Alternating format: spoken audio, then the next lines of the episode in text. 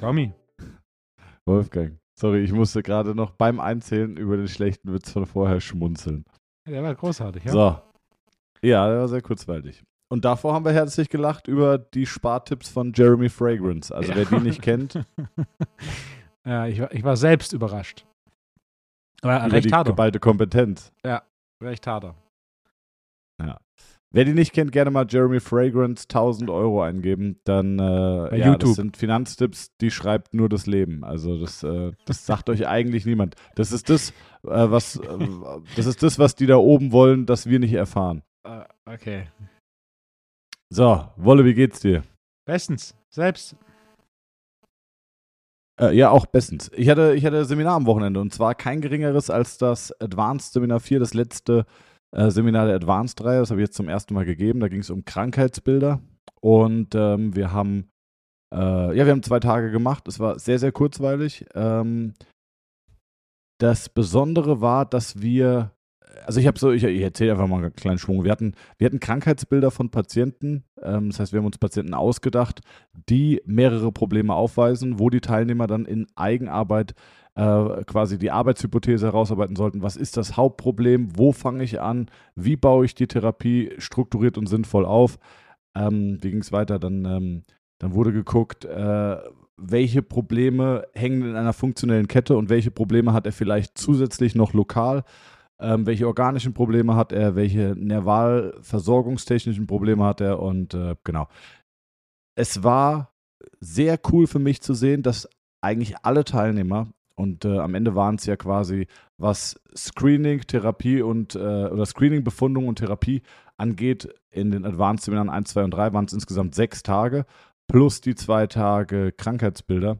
Und es war wirklich wahnsinnig zu sehen, wie die Leute nach diesen sechs Tagen in dieses funktionelle Denken vollständig eingetaucht sind, genau sagen konnten, welche Tests machen sie, welche Ergebnisse würden sie erwarten, wie behandeln sie das und äh, dass einfach wirklich am Ende jeder die gleiche Sprache gesprochen hat und jeder sagen konnte, der Patient hat das und das und das und das mache ich aus dem und dem Grund und das müsste ich mir nochmal angucken.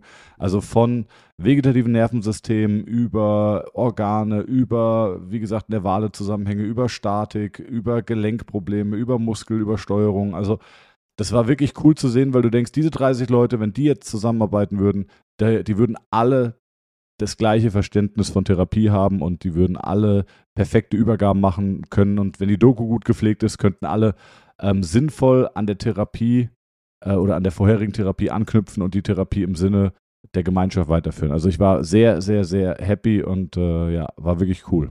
Das An der Stelle auch nochmal herzliches Dank und, und großes Dankeschön an Donner, der wirklich auch so viel mitgearbeitet hat und in der Umsetzung geholfen hat, in der Planung. Also auch an der Stelle nochmal äh, Donner, liebe Grüße, Wahnsinnsarbeit und äh, ja, wir sind beide sehr, sehr happy, dass es so gut über die Bühne ging.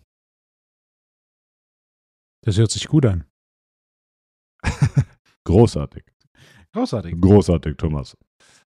Ja, Wolle, was, was, was passiert denn bei dir Neues? Same, same. Bei mir ist Sommerpause. Seminar, Seminare gibt es erst wieder Ende September. Ich habe erwähnt, dass äh, Advanced-Seminare für nächstes Jahr auch ge gepo- gepostet sind. Akupressur, Gewichtheben im Februar. Und dann folgt Advanced Programmdesign und Periodisierung. Es wird ein Online-Seminar geben. Das sollte jetzt auch, äh, wenn dieser Podcast rauskommt, ist das auch gepostet. An einem Samstagmorgen live ähm, Seminar mit Titel und Thema, das ich schon mal gegeben habe. Inhalt ist komplett neu. Äh, Titel ist Evolution der Supplementierung und der Inhalt sind quasi, das habe ich vor zweieinhalb Jahren schon mal gegeben, zu dem, was damals äh, neu war. Jetzt ist wieder viel Neues. Dementsprechend gibt es in quasi mit komplett neuem Inhalt ähm, dieses Seminar nochmal vier Stunden am Samstagmorgen, nur online. Also ähm, man muss und kann nicht dafür nach Stuttgart kommen. Ähm, online mit dann einer Aufnahme, so äh, dass alle, die sich gerade für das Thema Supplementierung interessieren, da einen Einblick bekommen in was es da Neues gibt. Und ich Ja. habe endlich eine Lösung gefunden für einzelne Portionen Proteinpulver. Das ist was, wo wir lange nach Lösungen, die für uns funktionieren, gesucht haben. Und wenn jetzt alles nach Plan läuft, Ende August gibt es Reisprotein, das ist das erste Protein, das wir machen. Gerade beim Reisprotein ist immer so ein bisschen eine Hürde, wie schmeckt das tatsächlich. Wer Erfahrung mit veganen Proteinpulvern und Reisproteinpulvern hat, sagt, unseres ist großartig. Äh, wer die Erfahrung noch nicht hat, ist da manchmal dann doch etwas überrascht, wie dann halt eben doch ein Reisprotein anders schmeckt als ein Molkeprotein. Und deswegen machen wir jetzt. Ja, so, definitiv so ähm, Einzelportionen, einmal von Schoko, weil es der Bestseller ist, und einmal von Lemon Cheesecake und Blueberry Cheesecake, was unsere beiden neuesten Geschmacksrichtungen sind. Und äh, die gibt es dann quasi so 30 Gramm Beutel, kann man auch einzeln bestellen. Und das ist quasi die ersten Pulver. Dann wäre eine neue Firma, äh, die diese, diese abstellt, ab, äh, diese, die diese herstellt und abfüllt, nicht abstellt. Ähm, und da bin ich, über die Qualität der Verpackung und die Verpackungslösung bin ich echt begeistert. Ähm, gucken wir mal, in der Praxis das rüberkommt. Und dann glaube ich, ist es auch eine gute Lösung. Zum einen für die, die natürlich irgendwie Proteinpulver für unterwegs mitnehmen wollen. Es ist einfacher, so ein paar Beutel in eine Tasche zu packen. Und aber in erster Linie für die, die ähm, äh, mal testen wollen, wie sowas schmeckt. Das ist, das ja, ist eine wichtige stimmt, neue Lösung. Das ist auf jeden Fall smart. Auch die, interessanterweise, wir haben uns immer mit auseinandergesetzt und kurz bevor, als wir, bevor wir die neue Lösung hatten, gab es auf einmal, ohne dass ich ja, in irgendeiner Weise, dass wir kommuniziert haben, gab es auf einmal mehrere Anfragen pro Woche zu genau diesem Thema, ob wir auch Muster bzw. einzelne Portionen von unserem Reisprotein zum Testen haben. Die Anfragen kamen immer regelmäßig, aber nie, dass wir mehrere die Woche hatten. Und das hat sich irgendwie lustigerweise damit übersch überschritten, überschnitten. Dementsprechend äh, denke ich, dass jetzt auch ein guter Zeitpunkt ist, dass wir das mal ähm, raushauen und schauen, äh, wie das angenommen wird. Und ja, ja Vielleicht kann ich ja ganz kurz nochmal eingrätschen ja. und zwar zu der Frage, du hast eben gesagt, das Advanced Seminar äh, oder beziehungsweise die Geschichte der Supplementierung. Wir haben heute auf Instagram mal wieder Fragen an die Community oder wir haben der Community die Möglichkeit gegeben, Fragen zu stellen an uns, die wir in dem Podcast dann bearbeiten. Und eine der allerersten Fragen war, müssen wir vielleicht keinen Riesenfass aufmachen, aber ähm, deine Meinung ist auf jeden Fall gefragt. Wolfgang, Supplementierung bei Kindern, ja, nein, wann, wie ähm, in der Vorbereitung auf Leistungssport? Okay. Grundsätzlich, das Vorgehen der Ärzte in Deutschland ist so, dass Kinder grundsätzlich äh, Vitamin K direkt nach der Geburt bekommen. Und es sind 400 Einheiten, die offiziell für Babys empfohlen werden. Das ist auch gerne so ein, so ein Wert, den ich nehme. Wenn du ein Baby nimmst mit 3 Kilo, machst du 400 Einheiten. Nimmst du einen Erwachsenen mit 90 Kilo, machst du 400 Einheiten mal 30. Dann hast du pro Kilogramm Körpergewicht das gleiche. Und dann kommst du bei 12.000 Einheiten raus, was eine interessante Rechnung ist. Ähm, also grundsätzlich die Empfehlung der Ärzte für Supplementierung, was Vitamin K angeht, wo man früher sehr vorsichtig war. Mittlerweile weiß man, dass es super wichtig ist und deswegen ist ein Standard. Und was auch Vitamin D angeht, das ist ein Standardprozess, dass hier die Ärzte äh, Nahrungsergänzungsmittel für das Baby empfehlen. Ähm, so, das heißt, wir haben schon mal für eine Form der Supplementierung einen Ansatz. Äh, aus Sicht der Supplementierung ist für mich jemand erwachsen, sobald die Pubertät beginnt. Denn da haben wir ähm, hormonelle Veränderungen, die einen Effekt auf Zellstoffwechsel haben, dass, ähm, dass ich das grundsätzlich gleich sehe zu einem Erwachsenen. Die Zeit zwischen Baby und, und Pubertät ist eine interessante. Also was wir wissen, ist die Zellteilung ist natürlich als frisch geborenes Kind ist die Zellteilung und damit auch der Zellstoffwechsel äh, hat eine wahnsinnige Geschwindigkeit. Ähm, diese Geschwindigkeit nimmt dann erst deutlich ab mit der, mit der Pubertät. Das heißt, die Prozesse laufen nicht nur deutlich schneller, aber auch deutlich effizienter. Äh, grundsätzlich empfehle ich eine Supplementierung. Die Antwort ist ja. Was weniger, vor allem auf die Basis reduziert äh, und vor allem Mengen. Also wo dann vielleicht ein Erwachsener eine Kapsel Multi am Tag benötigt, reicht es in der Praxis möglicherweise eine Kapsel pro Woche bei einem Jugendlichen zu oder bei einem einer Person vor ähm, der Pubertät zu geben. Als, als mal grobe Richtlinie. Ähm, Im Leist Leistungssport, das hat nur, ja, ohne da ein zu großes Fass für Supplementierung ähm, für Leistungssport aufzumachen. Machen wir es einfach, hat keinen Einfluss. Natürlich hat es einen Einfluss, aber um es einfach zu machen, es hat keinen Einfluss. Sondern grundsätzlich, es geht um geistige und körperliche Leistungsfähigkeit. Äh, je größer die Ziele sind, desto größer muss das Investment sein. Und da ist natürlich neben Training auch Regeneration ein großes Thema. Und Teil der Regeneration ist die Ernährung. Und Teil der Ernährung sind Nahrungsergänzungsmittel. Und dementsprechend äh, würde ich auch hier vorgehen, ähm, neben sowas wie Vitamin DK, was ja schon für Babys empfohlen wird und auch definitiv ähm, ein Multi und Magnesium, muss dann ebenfalls wie bei einem Erwachsenen recht spezifisch vorgegangen werden. Ähm, was sind die aktuellen Hürden? Und basierend darauf äh, die Supplementierung anpassen. Okay. Also, grundsätzlich Supplementierung, ja. Äh, sehr spezifisch und bei weitem nicht in dieser absoluten Menge, wie es dann später der Fall ist. Also, ja. War das eine Antwort, die ein bisschen. Ja, absolut. Also ich denke, da wird sich äh, Tom auf jeden Fall freuen, der die Frage gestellt hat. Äh, ich habe noch eine Frage an dich, die möchte ich aber jetzt nicht am Anfang stellen, weil äh, das, das packe ich emotional nicht. Soll ich sie anteasern für dich? Schieß los. Aber ich möchte, dass du sie nicht beantwortest, okay? Ich soll sie nicht beantworten. Kannst du gleich am Ende machen. Du sollst sie nicht beantworten, ich will sie nur für dich anteasern, weil dein Herz wird sofort aufgehen. Vielleicht kannst du gegen Ende der Folge beantworten. Es geht um glutenfreie Mehlschwitze, Wolfgang. Okay, und? Die Frage ist, wie macht Volvo eine glutenfreie Mehlschwitze? Aber ich möchte jetzt nicht sofort in Volvos Küchenzauber. Es ist kein Volvo. Ja, yeah, ich weiß, da bist du, okay. da bist du direkt, da bist du direkt äh, wuschig und denkst dir, ja, ja, saugeil. Äh, aber nee, das machen wir jetzt nicht. Also, ja, okay. Ja. Okay. Ähm, Wolfgang, was hast du noch auf der Liste? Hast du die Frage, die aller Fragen, es gibt einen Hamza fragt. Es gibt eine Hamza fragt. Und soll ich dir die direkt stellen, solange du noch äh, kognitiv äh, frisch bist? also du hast recht, heute ist, heute bin ich auf jeden Fall nicht, äh, heute ist nicht der Tag, äh, an dem ich meine Vitalität und Jugend feiere. Äh, stell sie mir, solange ich noch so ein bisschen aufnahmefähig bin. Hamza fragt, Thomas, was ist so groß wie ein Elefant, wiegt jedoch nichts?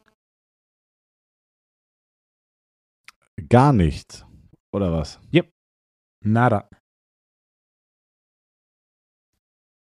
Was ist so groß wie ein Elefant? Wo ist der Twist in der Frage? Aber wiegt nichts. Ja. Also ich meine, wenn es jetzt ein riesiger Luftballon wäre, würde der ja auch faktisch irgendwas wiegen, oder? Richtig. Und wenn es ein Helium gefüllter Luftballon wäre, würde er dann was wiegen? Das Material vom Luftballon wiegt ja was. Hm. Ich kann es dir nicht sagen. Sein Schatten. Oh mein Gott. Oh, ist das dumm. Oh, ist das dumm. Okay. Ka kamst du drauf? Nein. Okay.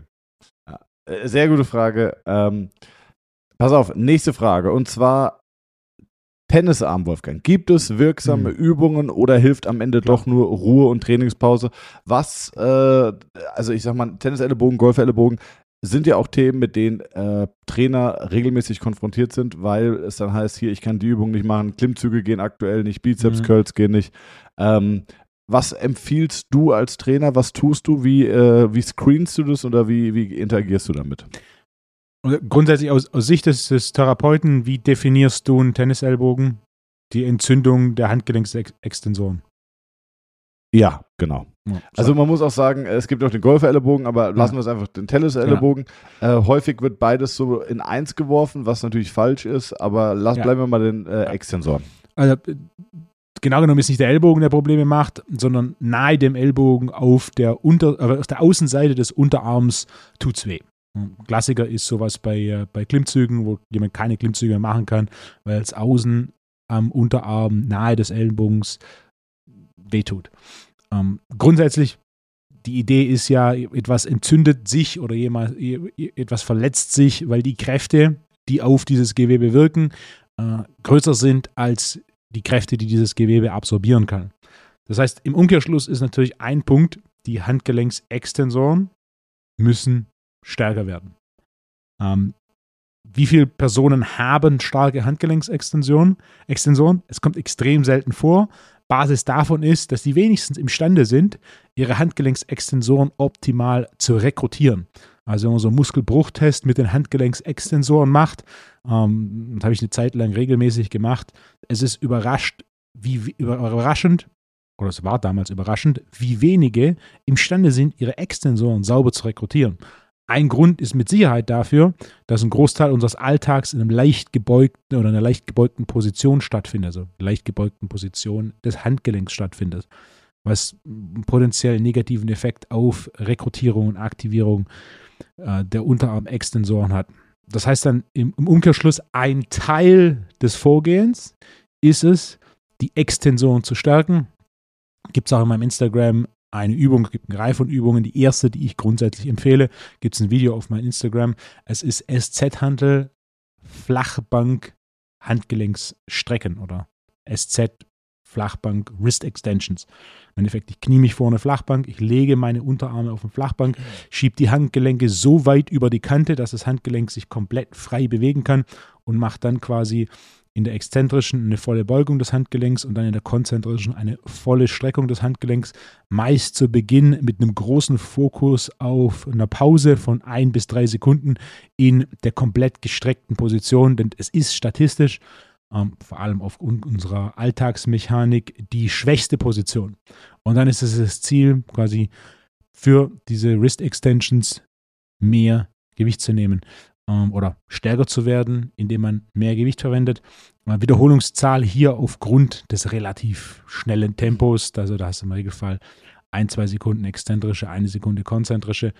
Da ist schon ein primärer Wiederholungsbereich von 8 bis 25, 6 bis 25, je nach der Tempoauswahl. Also bei sowas wie 1-0, äh, 1-3 kann man auch gut äh, 6 bis 8 Wiederholungen machen. Und dann die Stärkung der Handgelenksextensoren ist ein wichtiger Teil der, der Kette der Maßnahmen, um einen ähm, Tennisellbogen dauerhaft zu beseitigen. Was sagst du? Sehr gut. Also ähm, Kräftigung auf jeden Fall bin ich auch ein großer Freund von, äh, großer Freund für. Bin ich ein großer Freund von. Ich bin ein großer Freund von Kräftigung. So. Ähm, Tennisellebogen ist ein Problem, das erleben wir relativ häufig. Wir erleben es häufig auch in Kombination mit anderen Problemen. Bei uns ist die Frage, also die Frage, die wir uns erstmal stellen, ist, wo kommt es her? ähm, hast du zum Beispiel sportliche Belastung äh, appliziert, die du nicht gewohnt bist? Sprich, du hast zum Beispiel mit Tennis angefangen oder du hast mit Golf angefangen. Golf kann natürlich auch einen Golferellebogen hervorrufen, es kann aber auch durch die Überlastung ein Stück weit in Richtung Tennisellebogen gehen. Ähm, dann ist die nächste Frage, äh, wenn du das nicht getan hast, hast du im Alltag diese Strukturen überlastet? Hast du bei einem Umzug geholfen? Hast du Gartenarbeit gemacht? Hast du Tapete abgekratzt? Hast du irgendetwas getan, das du nicht gewohnt bist, das sehr, sehr viel mit Ellenbogenbeugung, Streckung und Rotation zu tun hat, während du greifst und streckst äh, in den Fingern oder in der Hand?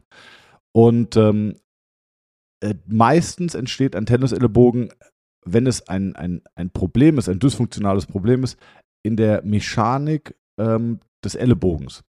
Das, was du beschreibst, ist für Trainer extrem relevant, denn meistens haben Trainer mit Leuten zu tun, die trainieren. Und da kann es natürlich sein, dass einfach die Überlastung durch das Training, beziehungsweise ähm, dadurch, dass du Muskeln hast, die oder große Muskeln, die, die das Training verkraften, aber die kleinen Muskeln nicht sich dran gewöhnt sind, auf jeden Fall der richtige Weg. Da würde ich auf jeden Fall auch mit Kräftigung arbeiten. Bei uns in der Praxis, wie gesagt, häufig ein mechanisches Problem vom Ellenbogen. Und ähm, was wir machen, ist, wir schauen dann, als allererstes ist die vollständige Ellenbogenstreckung möglich. Ähm, und das ist vor allem wichtig im Seitenvergleich. Leute, die geboxt haben, die sehr lange Krafttraining gemacht haben, Leute, die handwerklich sehr viel gearbeitet haben, äh, da ist es nicht ungewöhnlich, dass die Ellenbogenextension nicht vollständig geht. Also man sagt ja, der Ellenbogen ist nicht nur bis 0 Grad extendierbar, sondern du hast eigentlich eine leichte Überstreck Überstreckbarkeit von ungefähr 3 bis 5 Grad.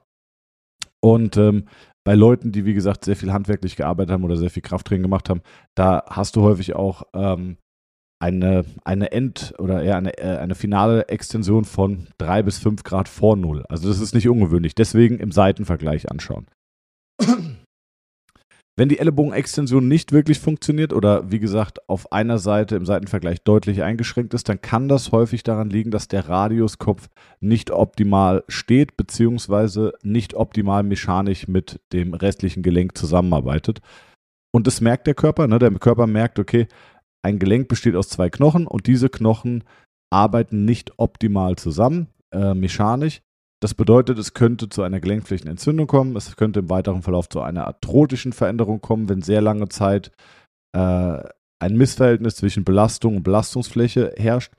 Und der Körper registriert dieses Problem und sagt, okay, halten wir fest. Ganz, klassisches Schutzmechan ganz klassischer Schutzmechanismus.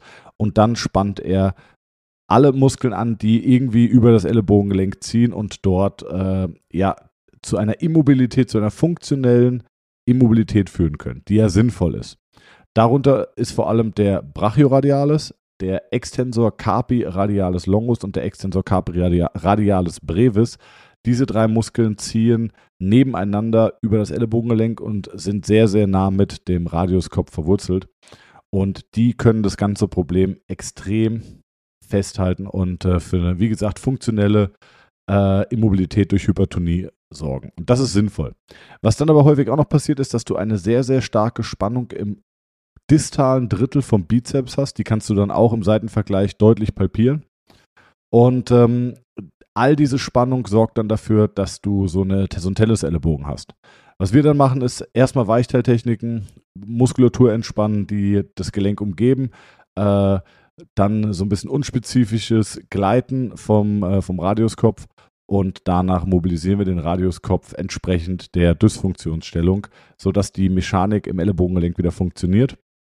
Was häufig dann auch noch mit einhergeht, ist, dadurch, dass der Bizeps hilft, dieses Gelenk festzuhalten und im distalen Drittel fest wird, sorgt der Bizeps dafür, dass es eine leichte Innenrotation in der Schulter gibt und auch eine leichte Protraktion. Und diese leichte Protraktion, Innenrotation, die beeinflusst die Position des cervicothorakalen Übergangs wieder negativ und dadurch hast du auch häufig Blockaden im Bereich vom CTÜ oder kompensatorisch weiter oben im Bereich C3, C4, C, also C2, C3, C4, die versuchen unter anderem Prinzipien wie eine horizontale Augenlinie auszuführen. Genau.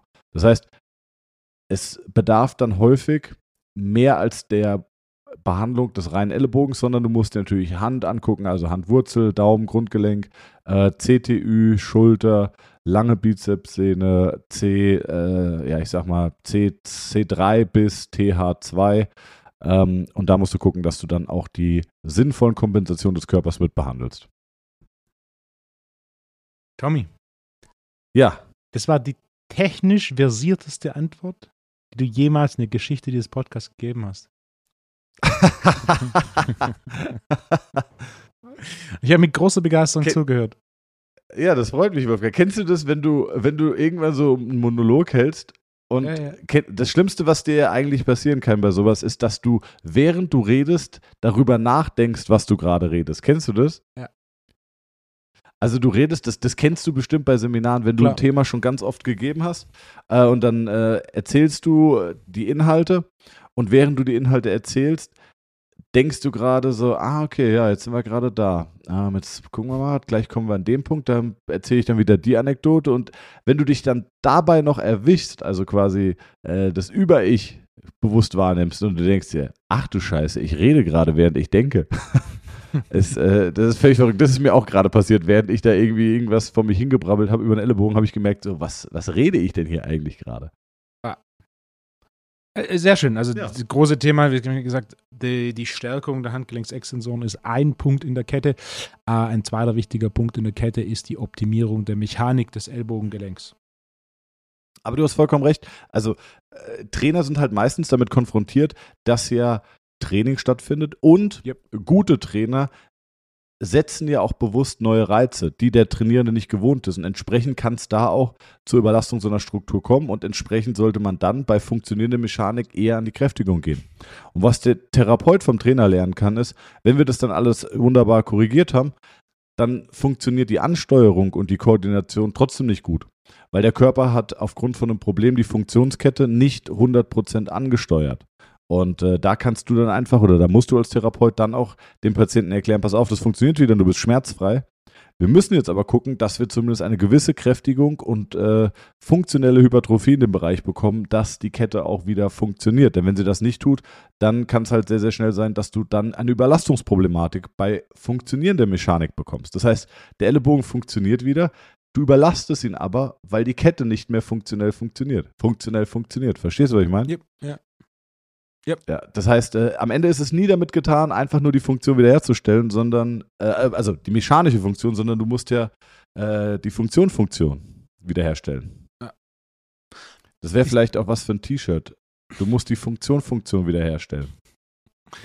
Die, die zwei häufigsten Szenarien, weil dass, dass jemand einen Golf, einen Golf oder einen Tennisellbogen hat, durch zum Beispiel Gartenarbeit und dann zu zum Trainer kommt, ist deutlich unwahrscheinlicher, als dass es dann den Physiotherapeuten aufsucht. Die beiden primären Szenarien, in denen ich jemanden sehe mit Golferellbogen, ist Punkt Nummer eins, jemand macht Klimmzüge und steigert sich da über 6, 12, 18 Monate relativ gut. Also so ein Klassiker ist, Männer kommen mit, wenn es gut läuft, 10 Kilo für eine und sind halt irgendwo innerhalb von diesen 6 bis 18 oh, Monaten auf darf, einmal bei 50, darf ich 60 raten, Kilo. wie es weitergeht? Darf ich raten, wie es weitergeht? Schieß los.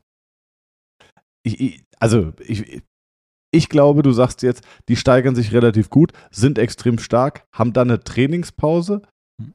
steigen dann mit dem Training ja. wieder ein, haben überdurchschnittlich viel Kraft noch in den großen ja. Muskeln und überlasten ja. dann die kleinen. Ist es so? Das ist Szenario 2. Also das ist, wenn du quasi ah, jemand fuck. bist. Okay, ja. okay. Szenario 1 ist, du machst einfach relativ viel, viel Fortschritt und irgendwo unterwegs hast du Weaklings und das geht eben relativ gut, wenn die großen Muskeln stärker werden und du die kleinen nicht anständig rekrutieren kannst, dass die dann eben schneller überlastet sind. Also nur weil du so einen großen Fortschritt machst beim Klimmzug, heißt das nicht, dass du einen Tennisellbogen bekommst. Aber es ist eins der Seminar Szenarien, wo ich das eben sehe, wenn du da große Fortschritte machst, äh, und dann eben irgendwann in diesen Bereich 50, 60 Kilo kommst, dann passiert das schon mit dem, mit dem Tennisellbogen. Natürlich auch gepaart mit Alltagsmechanik.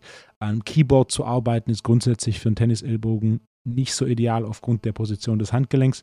Und Szenar zweites Szenario, wenn du jemand bist, der eben einen starken Klimmzug hat, ein Weilchen keine Klimmzüge macht, und dann kannst du grundsätzlich ähm, oder können die großen Muskeln und auch das kontraktilere Gewebe äh, diese größeren Kräfte äh, generieren. Jedoch kleinere Muskeln und auch das weniger kontraktile Gewebe äh, ist eben nicht mehr diese höheren Kräfte gewöhnt und braucht auch länger, sich zu adaptieren. Und dann auf einmal hast du ähm, Probleme mit den Handgelenksextensoren in der Nähe vom Ellbogen. Ja.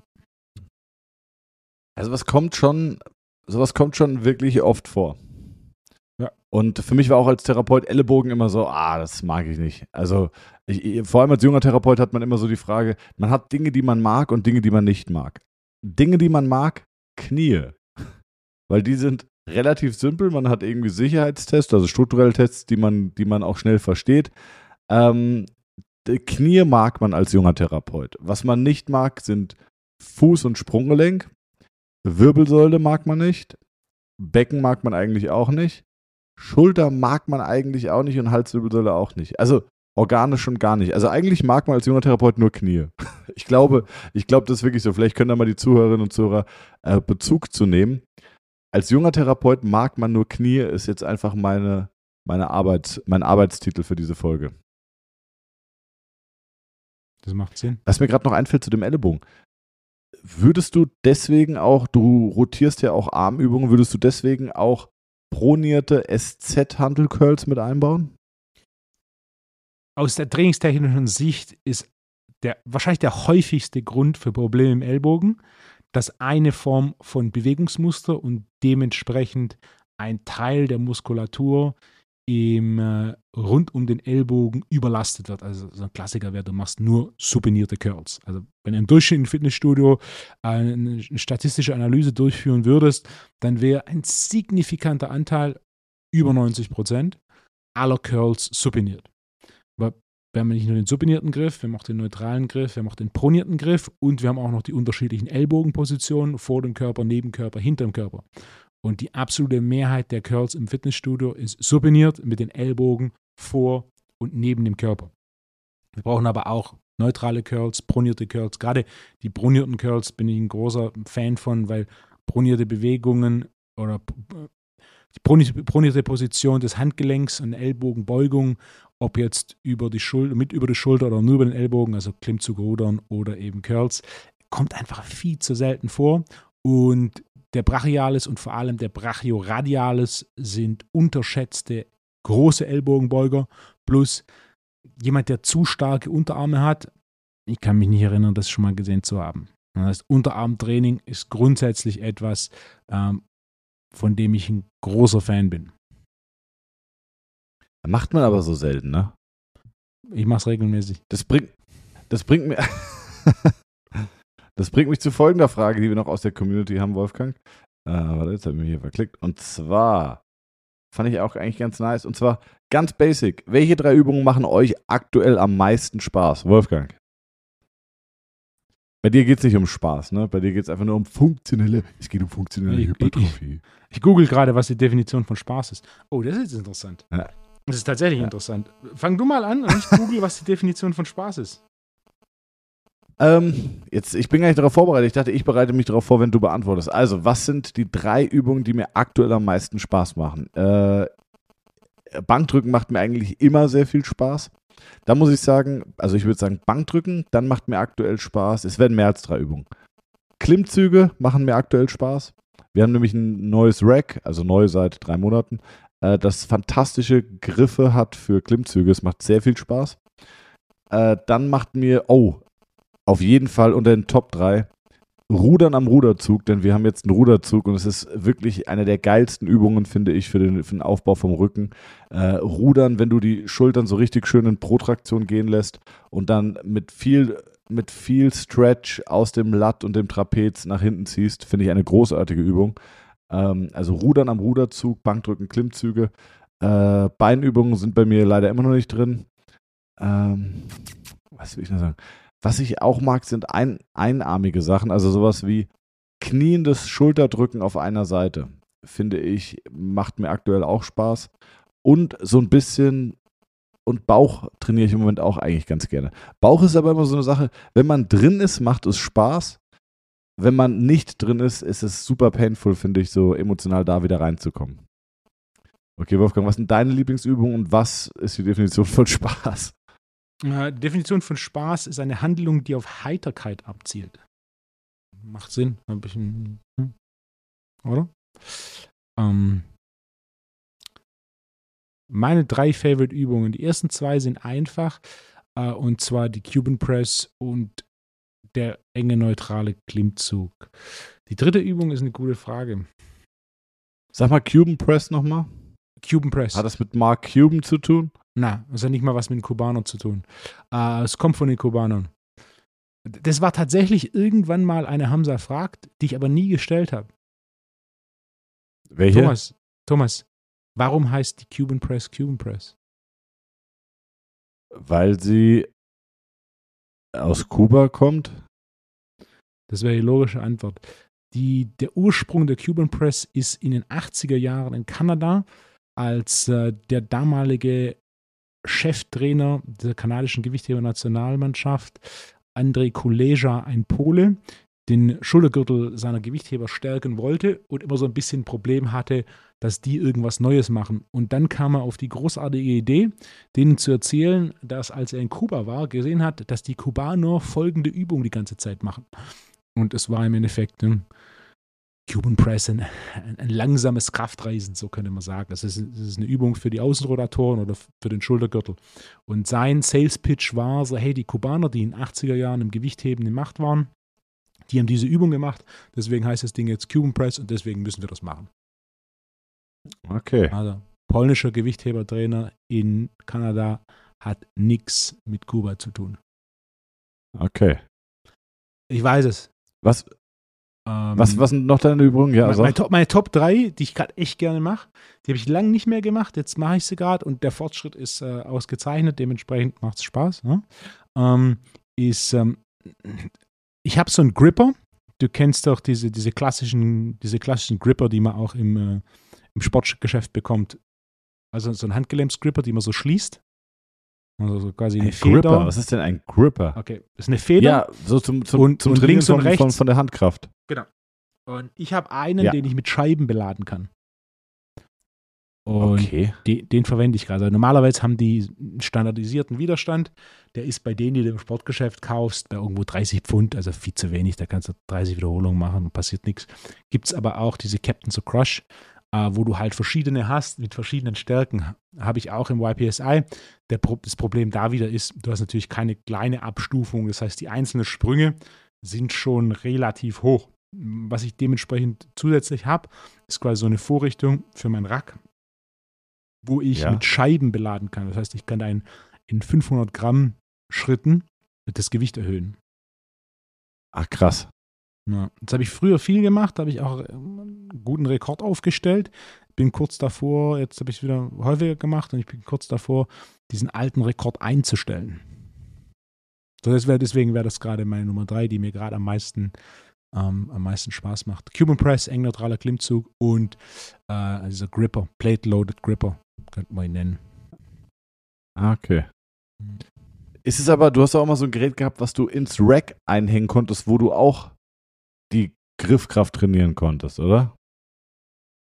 Ich glaube, wir meinen dasselbe. Also es ist vorne Ah, okay, am, am, okay, am, am, am Ja, Rack genau, richtig. reingeschraubt. Genau, Am, am Rack, genau. richtig, am Rack. Ja.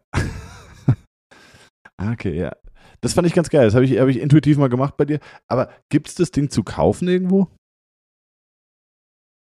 Ich weiß nicht, ob es offiziell zu kaufen gibt. Weil das, finde ich, ist noch ein, ein Weltklasse-Gerät. Das solltest du mal auf jeden Fall äh, auf jeden Fall auf den Markt bringen. Schreibst du dem Andreas von VR7 eine E-Mail? Ja, schreib du. Andreas hört bestimmt zu. Andreas, Ja. bitte einmal machen. Genau. Ja, Ja, das wäre das wär meine Top 3 aktuell. Okay. Wolfgang, was kannst du jetzt noch sagen hier zu dieser Frage mit. Äh, wir, übrigens, wir werden, oder ich werde regelmäßig gefragt, Skoliose und Krafttraining. Und ähm, ich verstehe, dass dieses Thema Interesse weckt, aber es ist viel zu individuell, was Hm. Stadien und individuelle Probleme angeht, dass ich darauf nicht wirklich eingehen möchte. Ähm, und würde mir einfach immer oder würde immer empfehlen, sucht euch jemanden, der auf Skoliose spezialisiert ist und am besten auch einen Trainingshintergrund hat. Ähm, ich glaube, das ist die beste Empfehlung, die man geben kann, weil das ist zu individuell, als dass man sagen kann, äh, tu dies, tu das, tu jenes. Ähm, das ist so, wie wenn man fragt, äh, Matthias Feucht, wie operiert man einen vorderen Kreuzbandriss oder einen hinteren Kreuzbandriss? Äh, da er, würde, würde er wahrscheinlich auch sagen, es ist, es kommt drauf an. Und äh, deswegen bitte Respekt dafür, dass Skoliose und Krafttraining kein großes Thema bei uns, bei uns sein wird. Also ich gehe davon aus, bei dir auch nicht, oder? Mm, Nicht direkt. Das jetzt die richtige und eine gute Antwort ist. Okay. Ich habe hier noch, komm, eine Frage noch und zwar größter, längster, stärkster Muskel haben wir alles geklärt, aber was ist, welcher Muskel ist euer Lieblingsmuskel? Habe ich mir auch noch nie Gedanken zugemacht. Wolfgang, was ist dein Lieblingsmuskel? Der wichtigste aller Muskeln. Den Der hat allen anderen, der hat allen anderen Muskeln seinen Namen gegeben. Der Bizeps. Wieso hat der allen anderen den Namen gegeben? Der Name Muskel kommt vom lateinischen Mus vom altgriechischen Musculus und Musculus ist quasi das Mäuschen. Und äh, Ah, der Bizeps okay, okay, okay. hat den Namen Musculus bekommen, denn in angespanntem Zustand ist seine Form ähnlich der Form eines äh, Mause, Mäuse, Mauserückens. So, daher kommt der Begriff Musculus. Ähm, ja. Okay. Ja. Ja, weil ähm, ich glaube, wenn ich mich entscheiden müsste, ich mag den Fibularis longus oder den Peroneus, den mag ich schon sehr, sehr gerne. Ich glaube, ich würde sagen, das wäre mein Lieblingsmuskel. Sehr schön. Deswegen trägst du im Club auch immer Shorts. Ja. ja, weil der, ich bin, ich bin erstmal bin ich Vorsitzender vom Deutschen Storchenbeinverein. Äh, und dann ist es aber trotzdem so, dass ich den Muskel so gern habe, dass ich, dass ich da kann, den kann ich gar nicht oft genug representen. Ähm, Wolfgang, jetzt die letzte Frage und dann würde ich sagen, machen wir die Folge dicht aufgrund von meiner fehlenden Leistungsfähigkeit. Ich glaube, man merkt es nicht. Man hat so einen Schalter, den man umlegen kann, Ja. aber ich bin schon gut K.O. und äh, deswegen. Äh, Diese. Mehlschwitzen-Frage sollten wir jetzt beantworten. Ja. Wie macht Wolfo eine glutenfreie Mehlschwitze? Und für mich wäre erstmal die, wichtig, was ist denn eine Mehlschwitze, Wolfgang? Hm. Dann ist die erste Frage, warum ist Gluten in der Mehlschwitze? Okay. Eine ne Mehlschwitze ist, du nimmst im Endeffekt Butter und in diesem Butter röstest du etwas Mehl an. Ähm, wichtige Soßenbasis ist entweder angeschwitzt, dass sie braun ist. Es gibt, ähm, gibt der Soße ein klein wenig Geschmack, aber in erster Linie Farbe. Oder man kann auch nur mit Mehl abbinden. Äh, gibt es noch ein paar Varianten davon. Äh, klassischerweise wahrscheinlich der häufigste Soßenbinder, der auch für Mehlschwitze verwendet wird, ist Mondamin. Mondamin ist aus Maisstärke und damit glutenfrei. Was ich verwende und was ich empfehle als ähm, Basis einer Mehlschwitze oder auch als Basis zum Binden einer Soße, ist jedoch Pfeilwurzelmehl, was ebenfalls glutenfrei ist. Äh, der große Vorteil des Pfeilwurzelmehls gegenüber ähm, dem, dem Mondamin, der Maisstärke, kann auch Kartoffelstärke verwenden und natürlich kann man auch normales Mehl verwenden, was aber jetzt ne, aus verschiedenen Gründen nicht die Ideallösung ist. Aber Pfeilwurzelmehl hat ausgezeichnete bindende Eigenschaften und ist geschmacksneutral. Denn ein Problem, das du hast mit, äh, mit Stärken, die einen, die einen Eigengeschmack haben, ist, das zieht natürlich von der Grundidee einer Soße weg. Also gerade wenn du, ich habe auch schon Soßen gegessen, die definitiv mit Mehl gebunden waren und das gibt dann, das gibt dann so ein leicht so ein bisschen so einen kleistrig mehligen Geschmack. Willst du nicht, brauchst du nicht. Deswegen Pfeilwurzelmehl ist das, was ich ausschließlich verwende. Der wahrscheinlich meistverkaufte Soßenbinder in Deutschland wird Mondamin sein. Mondamin ist Maisstärke und damit auch glutenfrei. Okay. Mhm. Siehst du, haben wir das doch auch geklärt. Ja. Sehr schön. Aber okay, grundsätzlich hab, gute Frage. Grundsätzlich eine gute Frage.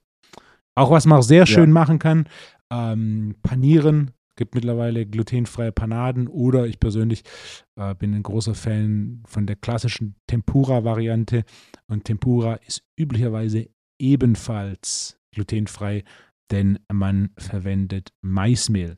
Und der wichtigste Punkt, um eine hauchdünne Tempura-Schicht hinzubekommen, denn das ist grundsätzlich die Idee eines Tempuras, was oftmals gerade in so Hotels ignoriert wird und da hat dann die, Tempura ist so dick wie eine Panade, äh, ist das ähm, der Teig kalt ist. Das heißt, Kühlschrank stellen und am besten Eiswürfel reinmachen. Je kälter der Teig, desto einfacher ist es, eine hauchdünne Tempura-Schicht hinzubekommen.